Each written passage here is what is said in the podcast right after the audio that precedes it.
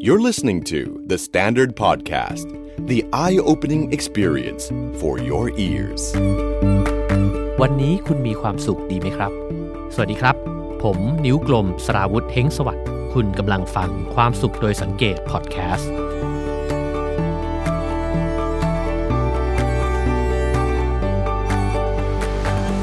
คุณผู้ฟังจำตอนเด็กๆ ได้ไหมครับว่า เวลาที่เรากำลังจะข้ามถนนเนี่ย คุณพ่อคุณแม่ของเราเนี่ยสอนเราว่าต้องทำยังไงบ้าง ผมเชื่อว่าหลาย ๆ คนน่าจะได้รับ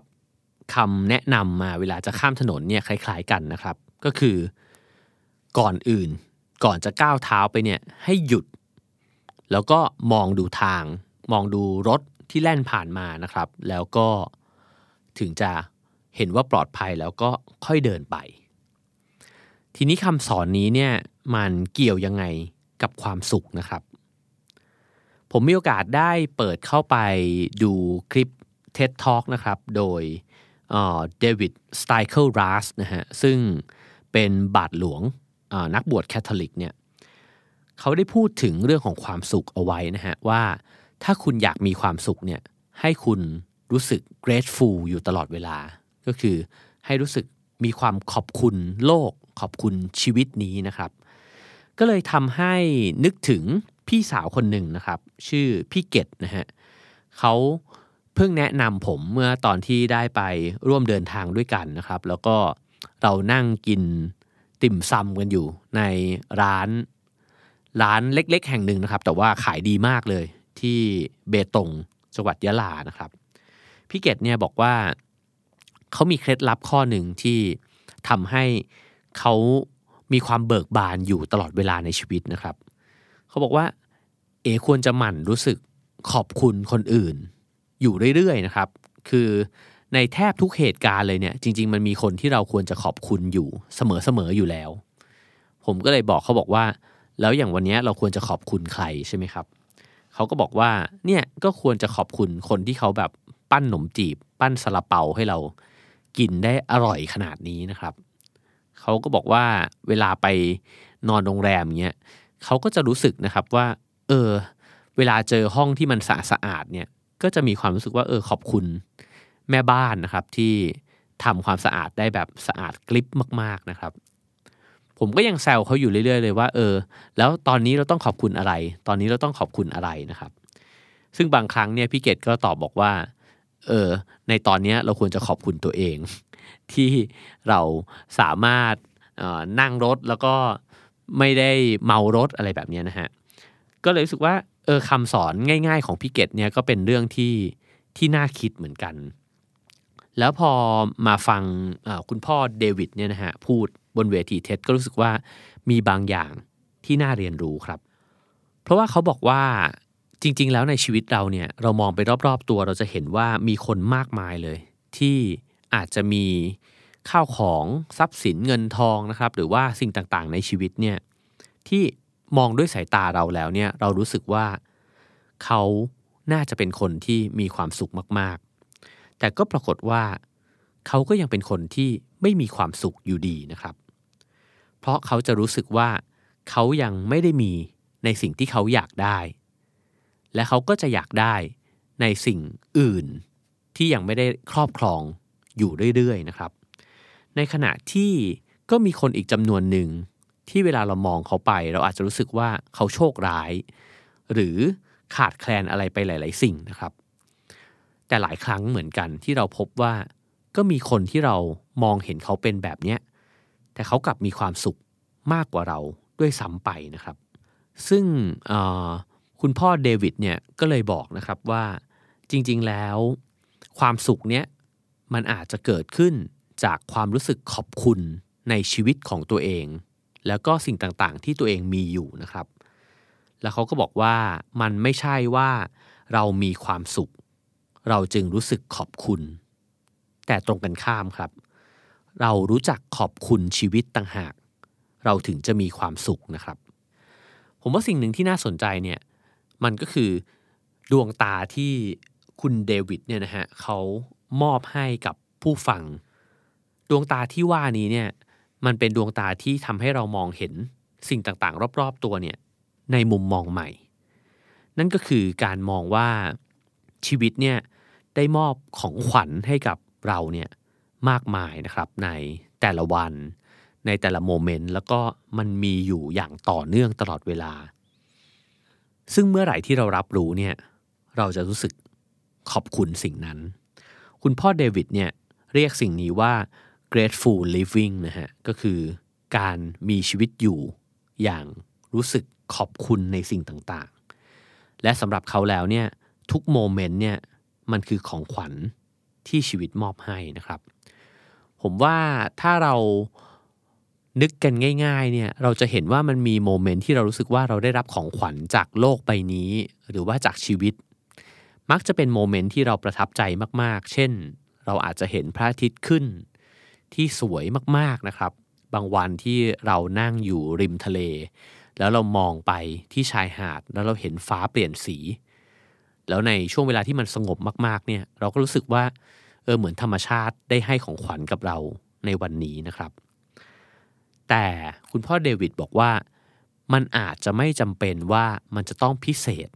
ในแบบนั้น ทุกครั้งก็ได้นะครับ เพราะว่าจริงๆ เวลาตอนนี้เนี่ย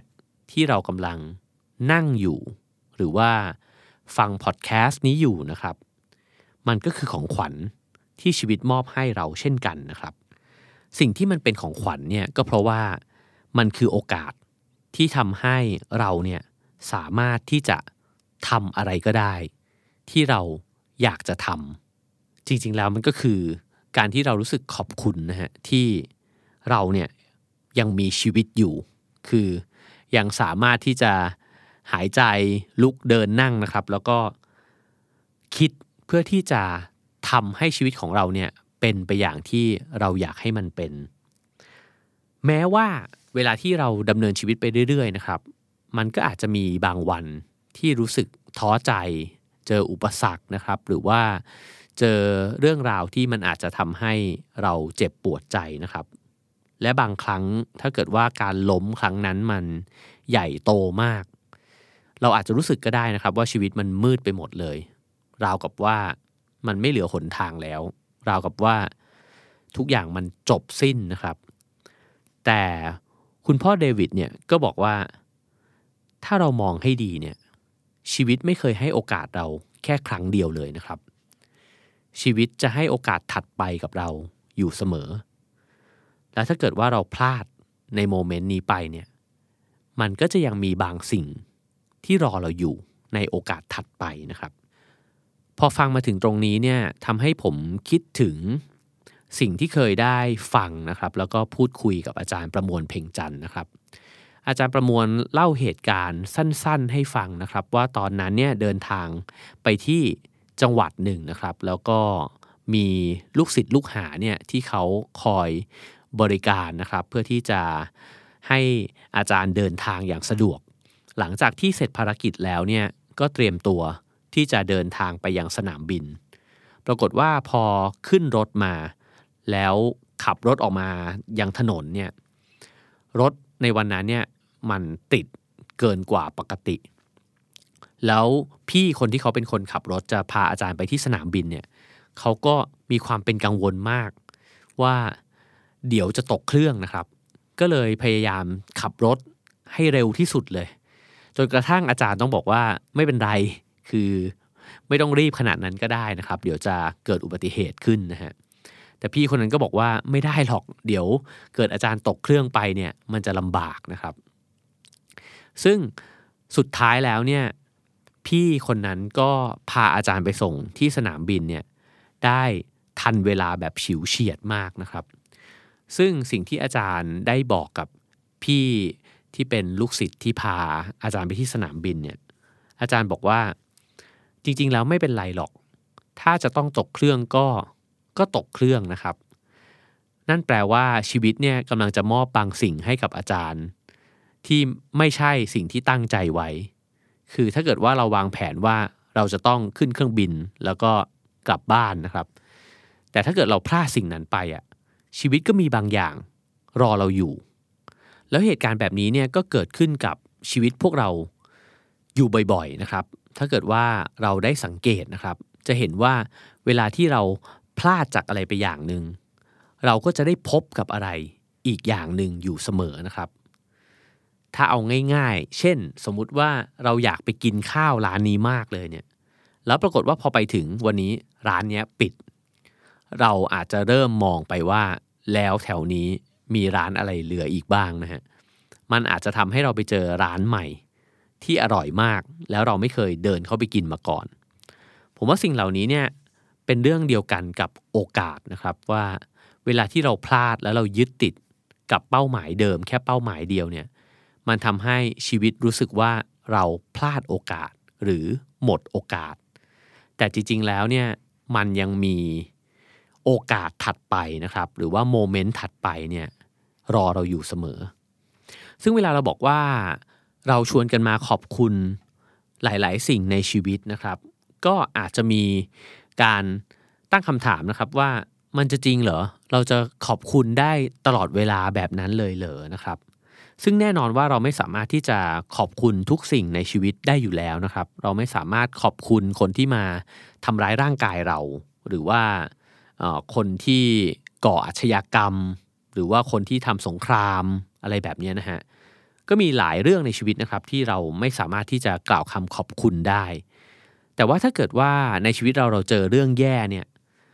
เราก็อาจจะขอบคุณเรื่องนั้นหรือคนคนนั้นไม่ได้นะครับ แต่ผมว่ามีสิ่งหนึ่งที่ เรายังขอบคุณได้อยู่เสมอก็คือ โอกาสที่จะทำให้มันดีขึ้น ในครั้งถัดไป แม้ในสภาวะที่แย่ที่สุดนะครับ ในการล้มเหลวที่มันพังที่สุดเนี่ยมันก็ยังมีโอกาสอยู่เสมอ พอพูดถึงตรงนี้เนี่ยก็เลยนึกถึงเนื้อเพลงของวงหินเหล็กไฟนะครับที่ชอบฟังสมัยที่เรียนนะครับ เพราะว่ามีประโยคนึงที่มันฝังแน่นในใจเลยนะครับ ที่พี่โป่งเขาลองว่า ถ้าหากจะต้องสูญเสียทุกอย่างเนี่ยความหวังขอให้เป็นสิ่งสุดท้ายที่จะสูญเสียนะครับ เพราะฉะนั้นทุกครั้งที่ผิดหวังเนี่ยเราจะได้รับโอกาสใหม่เสมอ ทีนี้ก็มาถึงคำถามนะครับว่าแล้วจะทำยังไงให้เรารู้สึกขอบคุณโมเมนต์ต่างๆในชีวิตได้นะครับ คุณพ่อเดวิดเนี่ยก็เสนอนะครับบอกว่าให้ทำสิ่งที่มันเรียบง่ายมากเลย แค่ 3 ขั้นตอนเท่านั้นเองนะครับ ก็คือ stop look แล้วก็ go อันนี้แหละครับที่เขาบอกว่าเหมือนตอนที่เราจะข้ามถนนตอนเด็กๆนะครับ คือให้หยุดมองแล้วก็ไปคำถามก็คือว่าเวลาที่เราใช้ชีวิตอยู่ในชีวิตประจำวันเนี่ยเราได้หยุดกันบ่อยแค่ไหน หยุดในความหมายที่ว่าเราลองนั่ง หรือว่ายืนนะครับ หรือว่านอน แล้วสัมผัสรับรู้ถึงสิ่งต่างๆ ที่มันเกิดขึ้นในตอนนี้ พิจารณามันในความเงียบนะครับ เราอาจจะรู้สึกเลยก็ได้ว่าในโมเมนต์เนี้ยมันมีสิ่งดีๆ อยู่พอสมควรเลยนะครับ เคยมีวันหนึ่งที่ผมทำงานยุ่งมาก ๆนะครับ แล้วก็มีช่วงเวลาหนึ่งที่ได้นั่งอยู่เฉยๆในที่โล่งนะครับ แล้วก็ ไม่ทำอะไรเลย ลองนั่งนิ่งๆเนี่ย แล้วทันใดนั้นเนี่ยมันก็มีลมพัดมาปะทะหน้านะครับ ผมก็รู้สึกว่า เออ มันเย็นมากเลยอะแล้วก็มีความรู้สึกว่า เออจริง ๆ แล้ว แค่นั่งอยู่เฉยๆแล้วก็มีลมพัดมาเย็นๆเนี่ย มันก็ดีมากๆแล้วนะครับจำได้ว่า ผมเคยไปสัมภาษณ์พี่บาฟนะครับ พานุมณีวัฒนกุลนะครับ พี่ที่เขาเป็นนักเขียน ตอนนั้นไปหาเขาที่หัวหินนะครับ แล้วก็ได้คุยกันเรื่องความมั่นคงในชีวิต เพราะว่าพี่บาฟก็บอกว่าชีวิตเขาก็ไหลไปเรื่อยๆนะครับ แล้วผมก็เลยถามว่าแล้วอย่างเงี้ยความมั่นคงของชีวิตสำหรับพี่มันคืออะไรนะครับ พี่บาฟเนี่ยตอบผมบอกว่า ผมไม่รู้เหมือนกันว่าความมั่นคงคืออะไร แต่ว่าเขาเห็นภาพผู้ชายคนหนึ่งนะครับกับ ผู้หญิงอีกคนหนึ่งนั่งอยู่ในสวนแถวแถวบ้านเขานะครับ เมื่อไม่นานไม่กี่วันมาเนี้ยแล้วก็เป็นภาพที่สวยงามมากเลย ผู้หญิงนอนซบตักผู้ชายอยู่นะครับ แล้วก็ทั้งสองคนเนี่ยนั่งในบรรยากาศสบายๆลมพัด ผมปลิว แล้วก็อยู่ด้วยกันแบบนั้นนะครับ เขาบอกสำหรับเขาเนี่ยเนี่ยคือความมั่นคงในชีวิต ตอนที่ผมฟังครั้งแรกผมไม่ค่อยเข้าใจคำตอบนะครับ แต่พอวันเวลาผ่านไปผมเข้าใจว่า พี่บัฟอาจจะหมายความว่าความมั่นคงในชีวิตที่แท้จริง มันไม่มีจริง ๆนะครับ คนที่อาจจะมีเงินมากมายเลย ก็อาจจะรู้สึกกังวลตลอดเวลาก็ได้ว่า เขาอาจจะสูญเสียมันไปในวันใดวันหนึ่ง คนที่มีมูลค่าหุ้นอะไรอยู่ในตลาดมากมายเนี่ย วันหนึ่งมันอาจจะเกิดสงครามใหญ่ แล้วก็ทำให้มูลค่ามันหายไป มันเกิดอะไรขึ้นก็ได้มากมายเต็มไปหมดนะครับในชีวิตนี้ ความมั่นคงในอนาคตอาจจะไม่มีก็ได้ แต่สิ่งที่เราจะจับต้องมันได้เนี่ยก็คือความมั่นคงในใจเราในตอนที่เราอยู่ในโมเมนต์นั้นนะครับ คุณพ่อเดวิดเนี่ยพูดถึงตอนที่เขาไปทำงานที่แอฟริกา แล้วก็บอกว่าตอนไปอยู่ที่นั่นเนี่ยมันไม่มีน้ำที่สามารถดื่มได้หาได้ง่าย ๆเลยนะครับ รวมถึงไฟเนี่ยก็ไม่ใช่สิ่งที่แบบว่า เดินไปไหนก็แบบว่ามีสวิชรอให้เปิดนะครับ ชีวิตไม่ง่ายเหมือนตอนที่เขาอยู่อยู่ที่บ้านนะครับ พอเขากลับมาที่บ้านเนี่ย เปิดก๊อกแล้วน้ำไหลออกมาให้ใช้เลย กดสวิชแล้วไฟก็สว่างเลยเนี่ยเขาก็รู้สึกว่าเออมันเป็นสิ่งที่เขาควรขอบคุณนะครับ แล้วเขาก็เลยทำสติกเกอร์เนี่ยติดไว้ อาจจะเป็นสติกเกอร์รูปรอยยิ้มเนี่ยครับติดไว้ตามก๊อกตามสวิชเพื่อที่จะเตือนตัวเองนะครับว่า สิ่งที่เคยมองข้ามไปว่ามันเป็นเรื่องปกติเนี่ยจริง ๆ มันเป็นเรื่องที่ควรขอบคุณในชีวิต ซึ่งผมว่ามุกสติกเกอร์เนี่ยก็น่าสนใจนะครับ มันอาจจะเป็นสติกเกอร์ล่องหนที่เราติดไว้ในใจก็ได้นะครับ ว่าเออจริง ๆ สิ่งต่างๆ ที่มันดูปกติธรรมดามากเลย ในชีวิตเราในบ้านเราเนี่ยนะครับ มันก็มีหลายอย่างแล้วที่เราควรจะรู้สึกขอบคุณนะครับ ซึ่งทั้งหมดนี้เนี่ยผมว่ามีสิ่งหนึ่งที่ มันมีจุดร่วมกันนะครับ นั่นก็คือ เราจะรู้สึกแบบนั้นได้ต่อเมื่อเราหยุดก่อน ชีวิตที่มันวุ่นวายแล้วก็เต็มไปด้วยการวิ่งไปนู่น วิ่งมานี่นะครับ แล้วก็มองไปทางนู้นอยากได้สิ่งนั้นสิ่งนี้เนี่ยโอกาสที่เราจะรู้สึกดีกับสิ่งที่เรามีอยู่ หรือสิ่งที่โลกมอบให้กับเราเนี่ยมันยากมากนะครับ แต่ถ้าเกิดเราหยุดนิ่ง ๆ ได้สักพักหนึ่งเนี่ยเราจะเริ่มค่อย ๆ สัมผัสได้นะครับว่า สิ่งที่เท่าที่มันแวดล้อมเราอยู่เนี่ยมันก็มีอะไรดีๆ เยอะมากเลยนะครับ ทันทีที่เราหยุดลงปุ๊บเนี่ยเราอาจจะค่อยๆเปิดตาออกนะครับ แล้วก็โฟกัสกับสิ่งที่เราเห็นอยู่ตรงหน้า เปิดหูตัวเองออกลองฟังเสียงนะครับว่าเออมันมีเสียงอะไรบ้าง เราอาจจะได้ยินเสียงนกที่เราไม่เคยได้ยินมาก่อนนะครับ เราค่อยๆ ดมกลิ่นนะครับ อาจจะรับรู้ถึงกลิ่น ที่มันสดชื่น หรือกลิ่นหอมบางกลิ่นที่เราอาจจะไม่ได้กลิ่นเลยตอนที่เราไม่สนใจมันนะครับ ถ้าเปิดประสาทสัมผัสทั้งหมดเนี่ยรับรู้สิ่งเหล่านี้เนี่ยผมว่าเราจะได้สัมผัสของขวัญที่ชีวิตมอบให้เนี่ยหลาย ๆ อย่างเลยนะครับ ซึ่งคุณพ่อเดวิดบอกว่าชีวิตเนี่ยมันคือสิ่งนี้แหละ มันคือการ enjoy กับของขวัญเหล่านี้นะครับที่ โลกใบนี้หรือว่าชีวิตของเราเนี่ยมอบให้กับเรา เรามีมันอยู่ตลอดเวลา แต่ว่าเรากลับรู้สึกหิวโหยตลอดเวลานะครับ เพราะว่าเราไม่รับรู้ถึงสิ่งเหล่านี้เลย แล้วเราก็มองไปข้างหน้า วิ่งไล่หาสิ่งถัดไป ถัดไปอยู่ตลอด ซึ่งเมื่อเราหยุดแล้วมองแล้วสัมผัสนะครับ เราก็ จะมีความรู้สึกว่าขอบคุณกับชีวิต ขอบคุณกับโลกใบนี้นะครับ คุณพ่อเดวิดเนี่ยบอกว่าเมื่อเรารู้สึก grateful เนี่ยเราจะไม่ fearful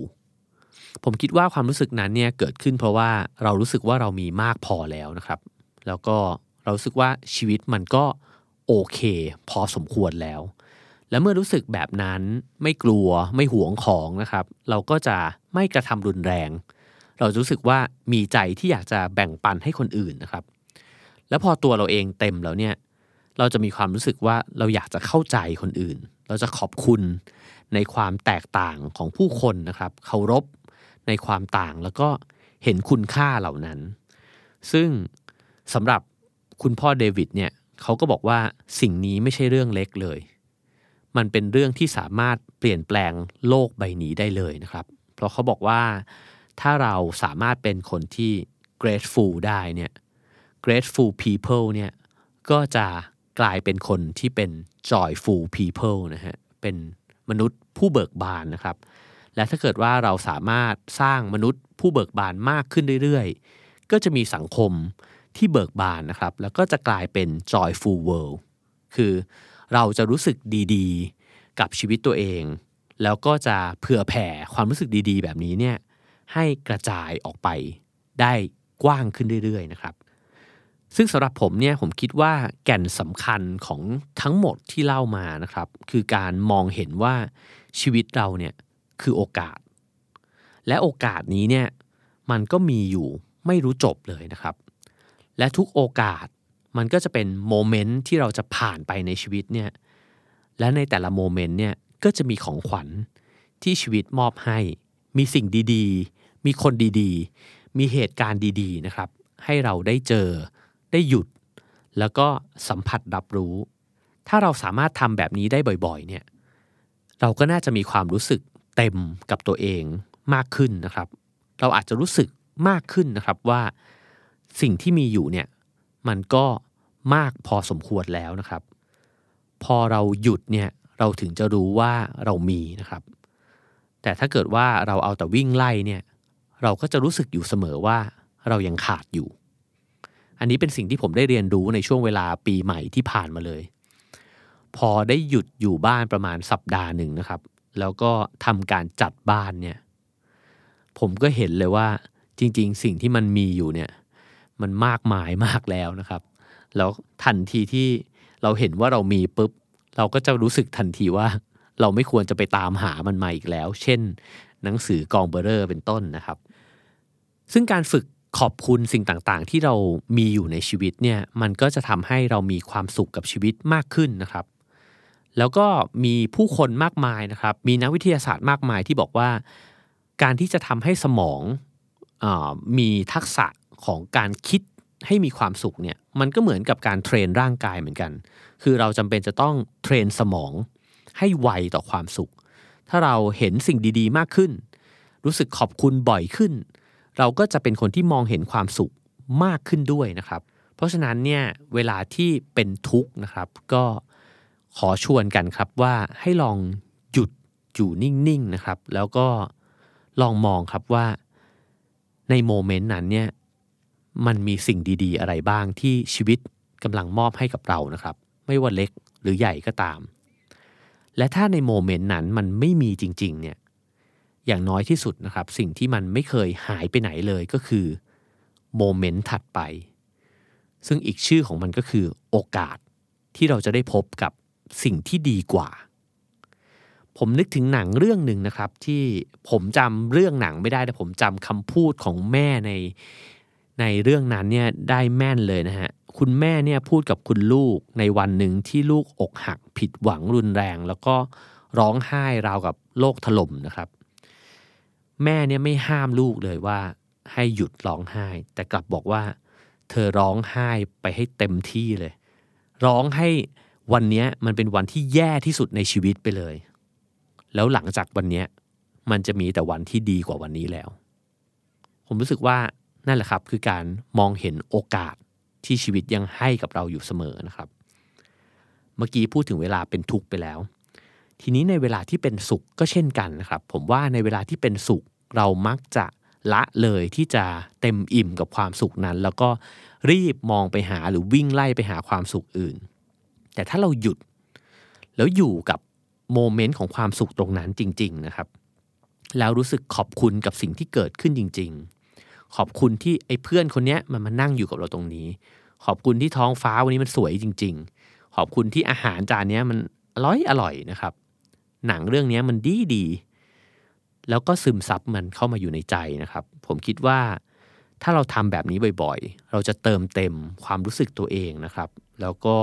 มีความสุขสะสมไว้ในใจ มีความทรงจำที่ดีๆ เก็บไว้กับตัวเองนะครับ หยุดมอง ขอบคุณ เป็นขั้นตอนที่เรียบง่ายมากครับ และยิ่งขอบคุณบ่อยเท่าไหร่เนี่ย เราก็จะยิ่งมองเห็นสิ่งดีๆ ในชีวิตมากขึ้นเท่านั้น ขอบคุณสำหรับการรับฟังความสุขโดยสังเกตพอดแคสต์ในวันนี้นะครับ ขอให้ทุกคนมีความสุขครับ The Standard Podcast. Eye opening for your ears.